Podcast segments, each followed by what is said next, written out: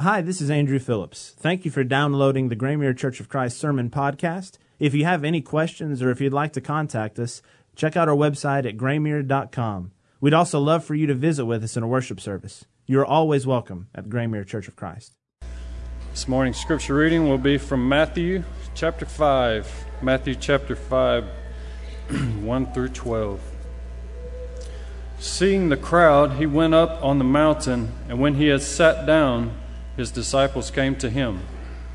And he opened his mouth and taught them, saying, Blessed are the poor in spirit, for theirs is the kingdom of heaven. Blessed are those who mourn, for they shall be comforted. Blessed are the meek, for they shall inherit the earth. Blessed are those who hunger and thirst for righteousness, for they shall be satisfied. Blessed are the merciful, for they shall receive mercy. Blessed are the pure in heart, for they shall see God. Blessed are the peacemakers, for they shall be called sons of God.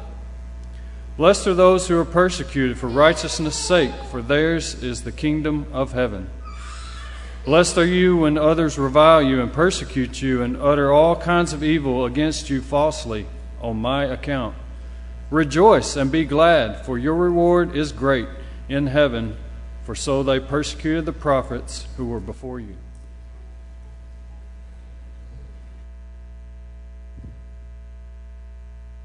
If I asked you to identify what your favorite passage of Scripture is, you might have something that comes to mind. For some of us, maybe there's one we immediately think of. For others of us, maybe it's a toss-up for a few different really meaningful ones. I wonder for how many of us we would say the Sermon on the Mount, because there's a lot in the Sermon on the Mount that is memorable, that is positive. Those chapters from Matthew 5 through 7, the things we like to sing about at VBS, about building our house on the rock, about being the light of the world, the salt of the earth.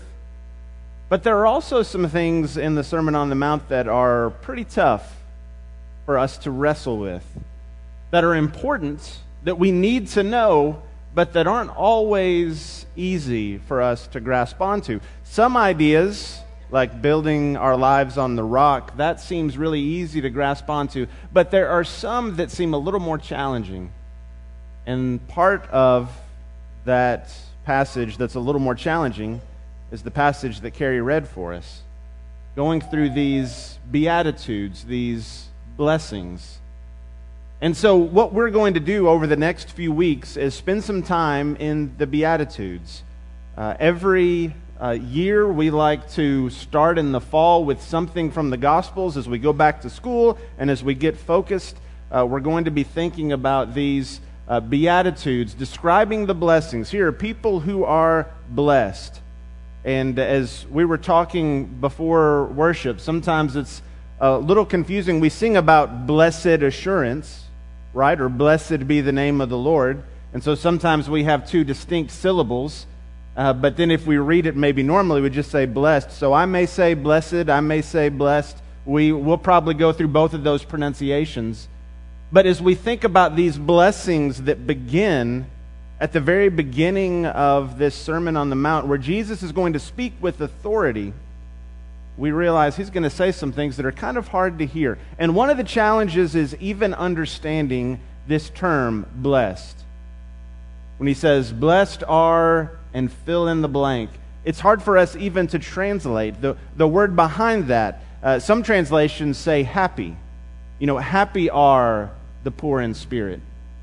And there's a part of that gets at that accurately, but what we think about happiness is so different. When we use the term happy, a lot of times we're thinking about emotion, we're thinking about feeling, thinking about something that seems a little more temporary.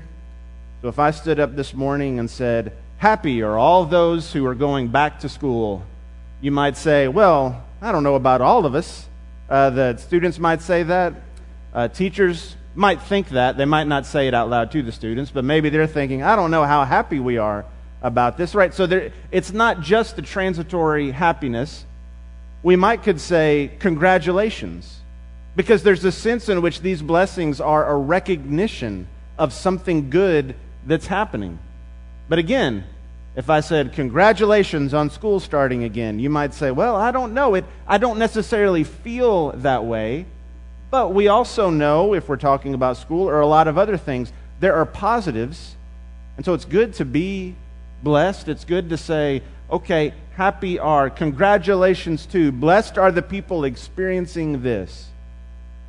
But what Jesus does in the Beatitudes is going to be characteristic of what he does in the Sermon on the Mount. He'll say things that start off one way and have a certain set of expectations, but then he'll give a reversal, or maybe he'll say something surprising. So one of the patterns that shows up in the Sermon on the Mount is Jesus saying, you've heard it said, but I say to you. In other words, here's what you've learned, now I'm going to take that a little bit deeper. And he does something similar here in the Beatitudes when he says, okay, I'm going to begin with an announcement. Begin with announcing a blessing on someone, but I'm going to choose a group that you're not going to think they're really blessed. These are blessed people. And so as we go through this, I want us just to notice from week to week how Jesus says things that would have been surprising to them to hear it and are surprising to us. Now, there are a couple of different ways we can look at the Beatitudes. We might be able to look at them thinking only of the positive elements, the blessings that comes from that. And maybe, as one commentator put it, maybe a great way to illustrate that contrast is to think about two very famous, very illustrious characters, Tigger and Eeyore. All right, so we'll start with Tigger.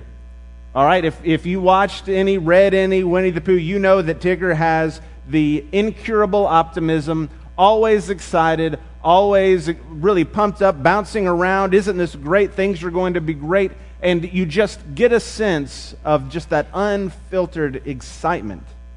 And maybe you know people like that who just seem to have that energy and enthusiasm. I wish I had that energy and enthusiasm all the time. And it might be that we could read these and say, this is great, we're blessed, isn't this great? We've got blessings here and blessings there. We're too blessed to be worried about anything at all. And I just always need to be kind of on this spiritual high, and no matter what, I need to be positive. Now, one of the things that Winnie the Pooh gives us is another friend, Eeyore, who is the opposite. Eeyore talks a little bit more slowly, and he's not bouncing around anywhere. He's kind of dragging around places. And he's saying, oh no, this is always going to be the worst. I can't believe this is going to happen. We've felt like that. I don't know which you're more like. Sometimes I have to work pretty hard to be the positive, excited person. Sometimes I have to get myself, revved up, give myself a pep talk. But maybe with Eeyore, we could say, look at all these. He's talking about people who are mourning, people who are poor in spirit. Oh, look at all the challenges that we're facing. It seems to me that in order to understand the Beatitudes, I have to know both of these. I have to know the excitement of the blessings that God is pronouncing, but I also have to realize the current reality, that a lot of those people who have this great blessing from God are also dealing with the tough things in life, and that I'm one of those people. So he begins in Matthew 5, verse 3, the first individual, the first people who are singled out to be blessed are those who are poor in spirit. Blessed are the poor in spirit, for theirs is the kingdom of heaven. Now let's just spend some time thinking about this verse and what that means. Blessed are the poor in spirit. We might think of someone who is spiritually poor and think, that sounds like a negative. That sounds like someone who did poorly in a certain area. If you did poorly on a test, you did poorly on a spiritual test, well, you're not very spiritual. But that's not the category that Jesus is using here. In fact, if you go back through the Old Testament, there's a category of poor that's described as a righteous poor that shows up in the Psalms and it shows up in the prophets. These are people who were being afflicted. These were God's people who were destitute, who were in trouble, who were doing what's right, but they were getting all the negative consequences of that, and there are reminders in Scripture that God is with those people. So, for example, in the 149th Psalm, the Lord takes pleasure in his people. He will beautify the afflicted ones with salvation. Here are people who are struggling, but they're faithful to God, and he'll be faithful to them. Or Isaiah 66, "For my hand made all these things, thus all these things came into being, declares the Lord. But to this one I will look, to him who is humble and contrite of spirit, and who trembles at my word." So there's something about the faithful people who may have been afflicted, and often cases, in many cases, were poor physically, but who were understanding their need to be faithful even in the midst of this. Now, if we were to compare what we see in Matthew chapter 5 to Luke's account, and what's often referred to as the Sermon on the Plain, Luke has 4 Beatitudes, but Luke also includes 4 woes, pronouncements that a prophet would make. Woe to a specific people, and Jesus fills that role of prophet in saying things prophetically. Now, when Luke describes these Beatitudes, Luke just says, "Blessed are the poor." Full stop. That's the end of that description. He's talking about those who are materially poor, who are struggling and suffering. And over the years, people have tried to piece together, okay, is he talking about a different group, or is this the same group? It seems to me, when we look at the Gospels, and especially when we look at the differences between Luke's account and Matthew's account, we don't necessarily have to say they're giving an account of the same exact instance of a sermon. I would imagine that Jesus stressed important concepts repeatedly in a variety of settings and contexts. But we also see that, in a way, if we're asking the question, which is it? Is it poor in spirit? Is it physically poor? We can look at Jesus' ministry and say, well, it's both.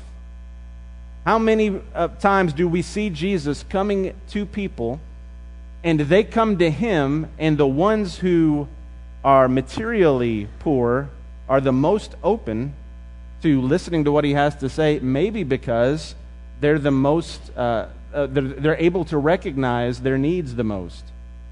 For example, James chapter 2 and verse 5 asks the question, "Did not God choose the poor of this world to be rich in faith and heirs of the kingdom which he promised to those who love him?"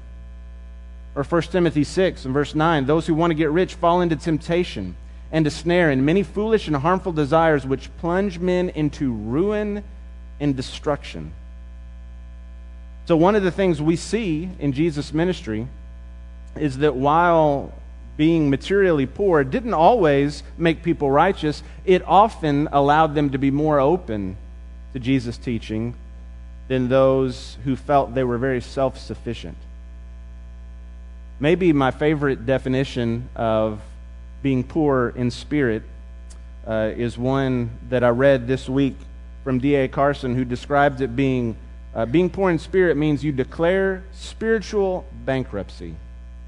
You're declaring bankruptcy by saying, you know what? I don't have enough spiritually myself to gain what I need from God. When I recognize my poverty in spirit, it's not just about material desires or material needs that I have, but it's about spiritual needs that I have. Because there may be some that Jesus came to who were very wealthy and some who weren't wealthy, but for whatever category, all were spiritually bankrupt. When Paul tells the church at Rome that all have sinned, he's saying we all fall into that category. And so recognizing my poverty of spirit means recognizing if I'm looking spiritually at my account, then I'm not going to have anything to offer. And it's easy for us to lose sight of our spiritual poverty. It's easy for me to overlook my spiritual bankruptcy. Here's an example that Jesus would give in a parable in Luke chapter 18. Listen to him describe these two different individuals, beginning in verse 9. "And he also told this parable to some people who trusted in themselves that they were righteous and viewed others with contempt. 2 men went up into the temple to pray, one a Pharisee and the other a tax collector.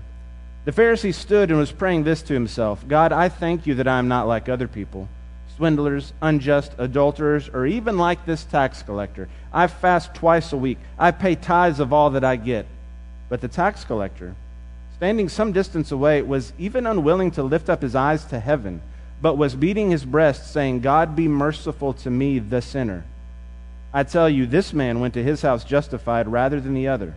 For everyone who exalts himself will be humbled, but he who humbles himself will be exalted. One of the things this parable does, at least for me, is it reminds me how easy it is to lose sight of our spiritual poverty. It's easy to miss that. Here was the Pharisee standing up, reciting his resume. Isn't it interesting? When he went to pray to God, all he could do was list all the things that he had done. And you don't see a sense in which he felt a need for God. In essence, he's sort of letting God know why God should be thankful for him. I'm so thankful that I'm such a great person. And he lists all of that. And before I get too accusatory and think about that Pharisee and just think about how foolish that is, isn't it easy for that to slide into our lives, just to lose sight of our spiritual poverty? And at the beginning of that parable, Luke tells us that Jesus was doing that because there were some who thought of themselves so highly and trusted in themselves, and they viewed others with contempt. What happens when I lose sight of my spiritual poverty? I start looking at life differently, and I look at other people differently. And I think, well, I've been a Christian for this amount of years, so I just can't understand why someone would do this. I can't understand how someone could do that. And I know that we all have different perspectives, and maybe there are things that we look at and say, I have a hard time understanding it. But what we can't do is say, I have a hard time understanding how anyone could sin. We might have different temptations than other people, but we need to remind ourselves, all of us are dealing with the spiritual poverty on our own. And it's easy for us to lose sight of that. Jesus was constantly encountering people that didn't seem to get that picture. In John chapter 8, when Jesus is talking to a lot of folks, people that believed in him, but other Pharisees that are standing there, they kept proudly saying, we are Abraham's descendants. We're children of Abraham. You're going to lecture us. We're children of Abraham. They clung to that. In the next chapter, when Jesus heals the man who is born blind, and he starts talking about spiritual blindness, at the end of the chapter, they say, well, we're not blind too, are you? You're not saying that we're blind. That's out of the question. It's out of the realm of possibility. They couldn't imagine a scenario in which they didn't have spiritual wealth and riches on their own. Or maybe we think about the man coming to Jesus who had wealth and had power, and Jesus tells him what the commandments say, and he says, all these things I've kept since my youth. We call him the rich young ruler. In his mind, he's the wealthy young disciple who had done everything that was right, and he had it all together. And Jesus said, one thing you lack, and it was that one thing that he wasn't willing to part with. But it's easy for us to lose sight of that spiritual poverty. We don't like to consider ourselves poor spiritually. But think for just a moment about the impact in Scripture that God's holiness has on His creation. So I want to share just a few examples. In Exodus chapter 20, Israelites saw the effects of God coming on Mount Sinai, the thunder and the lightning flashes, and they begged Moses to talk to God, not for God to speak to them, or else they would die. When they got a glimpse of the glory of God, it was frightening to them. We're going to die if he speaks to us. A few chapters later, in Exodus 34, when Moses comes down from the mountain and his face are shining, people don't say, isn't this exciting? Isn't this wonderful? People are afraid. Because when we come into contact with the holiness of God, we realize the depths of our own spiritual poverty, and that's not pleasant. Or maybe we think about the way Isaiah, when he has this beautiful vision of God's throne room, of the train of his robe, the hem of the garment, even filling the temple. I mean, if the hem of the garment fills the temple, how much greater is the throne? How much greater is the ruler on the throne? But when Isaiah encounters him, what is Isaiah's first response? Woe is me.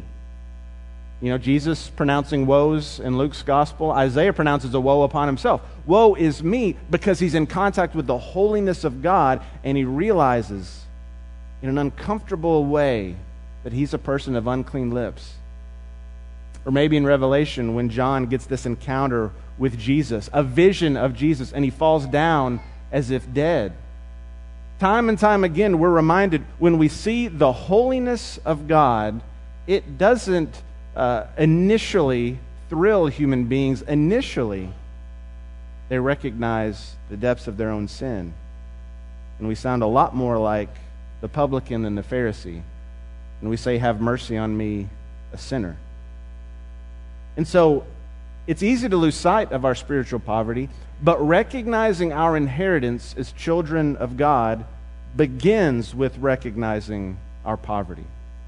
It begins with recognizing spiritually how we're completely dependent on God.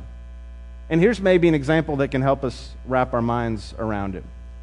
If there's something you enjoy doing, maybe there's a hobby that you like, maybe there's a skill that you picked up growing up, maybe it's an athletic accomplishment, maybe it's a musical instrument you like to play, whatever it is, there's always that beginning moment when you're first learning how to do something that it is incredibly painful and frustrating. The first time you sit down to try to play an instrument, it doesn't sound good. You have to go through a lot of pain to try to get to the part where you can enjoy it. It starts with that pain, but you have to go through that. There's no getting around it. You're going to have to struggle in order to have the blessings you might have later on. If I want to think about growing in my relationship with God, it's going to take that time where I understand God's holiness and my unholiness. I'm going to have a moment like Isaiah had, and I'm going to have it more than once if I want to make sure I remember what God has done for me. That I'm going to have to stand before him and realize that I am an unclean person with unclean lips. I am a sinner. And think about how many times we see this sort of understanding that's derived from truly recognizing who Jesus is. So there was a woman who came to Jesus, a Syrophoenician woman, who describes Jesus as the son of David. But Jesus responds, giving her an opportunity to show her faith. Jesus says, "Well, I was sent only to the lost sheep of the house of Israel." That it's not good to take bread that's for children and throw it to dogs. It seems like Jesus is pushing back to see how she's going to respond. And she responds by displaying great faith, saying, "Even the dogs receive the crumbs that flow from the master's table," saying, "I understand who God's chosen people are. I understand what your mission is. But here I'm crying out for help." And Jesus tells her she has displayed great faith. She recognized her spiritual poverty, and because of that, her faith flowed from that understanding. When Jesus is at the house of a man named Simon the leper, and a woman starts to anoint him, to anoint his feet, all of a sudden she's using something very valuable that the apostles say, "Well, couldn't this have been used to be sold in order to help the poor?" And Jesus says, "The poor you will always have with you." She understands the value of right now, of what's happening. In Acts chapter 8, when there's an Ethiopian who's on a chariot and is being taught by Philip, this Ethiopian, powerful individual, treasurer of a queen, is willing to say, "Maybe I don't know enough about this. Maybe I need to learn more." And even when you had an incredibly powerful speaker, Apollos in the book of Acts, who spoke eloquently about the Old Testament, even when he's pulled aside, Aquila and Priscilla, tent makers, were able to share with him things he didn't fully understand. And it says a lot about him that he listened. There's something about having an understanding that maybe I don't have it all together. Maybe I don't have everything all lined up. Maybe I need to recognize my own inadequacy and spiritual poverty, that I can be willing to hear what God has to say to me. And so that's our challenge with this beatitude. Blessed are the poor in spirit. Blessed are those who are willing to declare spiritual bankruptcy. I don't have the ability to do what needs to be done spiritually. I am dependent on God. And so the question that we have to ask ourselves this morning is, have we declared that? Have we stated that? Now, this doesn't mean that we constantly think about ourselves in overly negative ways, right? That might be kind of the Eeyore approach to all of this, to say, well, I'm just a terrible person. I've done all these terrible things, and to never look past that. The blessing of forgiveness is that we serve a God who's forgiven us of where we've been and what we've done. And so I don't want to be always thinking about myself in negative ways, but I don't want to fall into the trap of the Pharisee and start listing my resume. And that's tempting the longer we've been Christians. The longer I've served God, the more tempting it becomes to say, well, now think about all the things that I've done. Think about all the ways that I've served. Am I willing to declare the spiritual bankruptcy that will lead me to eternal inheritance? When you think about verse 3, it's almost like he's literally saying, the ones who understand their spiritual poverty, the ones who understand their spiritual need and their spiritual lack, those are the ones who have the kingdom. The kingdom is theirs.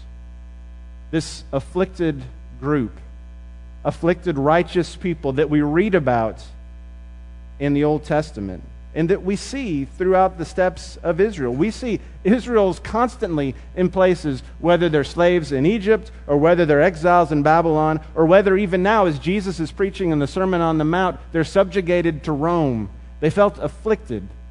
And maybe even in the land we live in now, maybe we're starting to feel like we're afflicted a little bit more for just standing up for what we believe. That even just saying things that would have not been considered controversial several decades ago now seem controversial, things that are core to the gospel. And what are we going to do? It begins with understanding that God has given us what we need.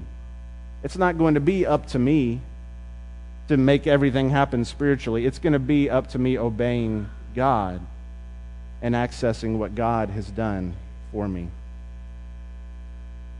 When I think about the Pharisee and the publican in that parable, I know who I want to identify with, but I also know who I probably have resembled too often.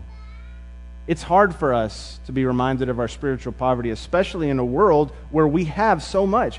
One of the reasons I don't pray very much might be because I don't feel like I need very much. I have a lot. And so if I don't feel like I need a lot, maybe it's harder to pray a lot. Have you ever felt that way?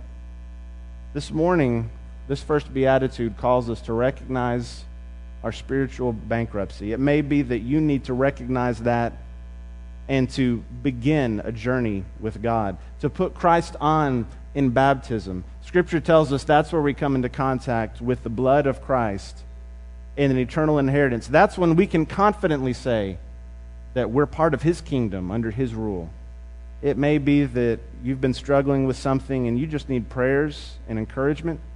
If you'd like to pray with a couple of our shepherds here privately after this worship service, if you go right out that doorway, and there's a little room in there where, near there where you can sit down with a couple of our elders and pray with them. But it may be that the prayers of all of us are what would be most encouraging for you. As we think about the congratulations, the happiness, the blessings that come with being poor in spirit, let's be confident in whose kingdom we're serving, and let's leave here determined to serve the King. If we can help you in any way, please come as we stand and as we sing together.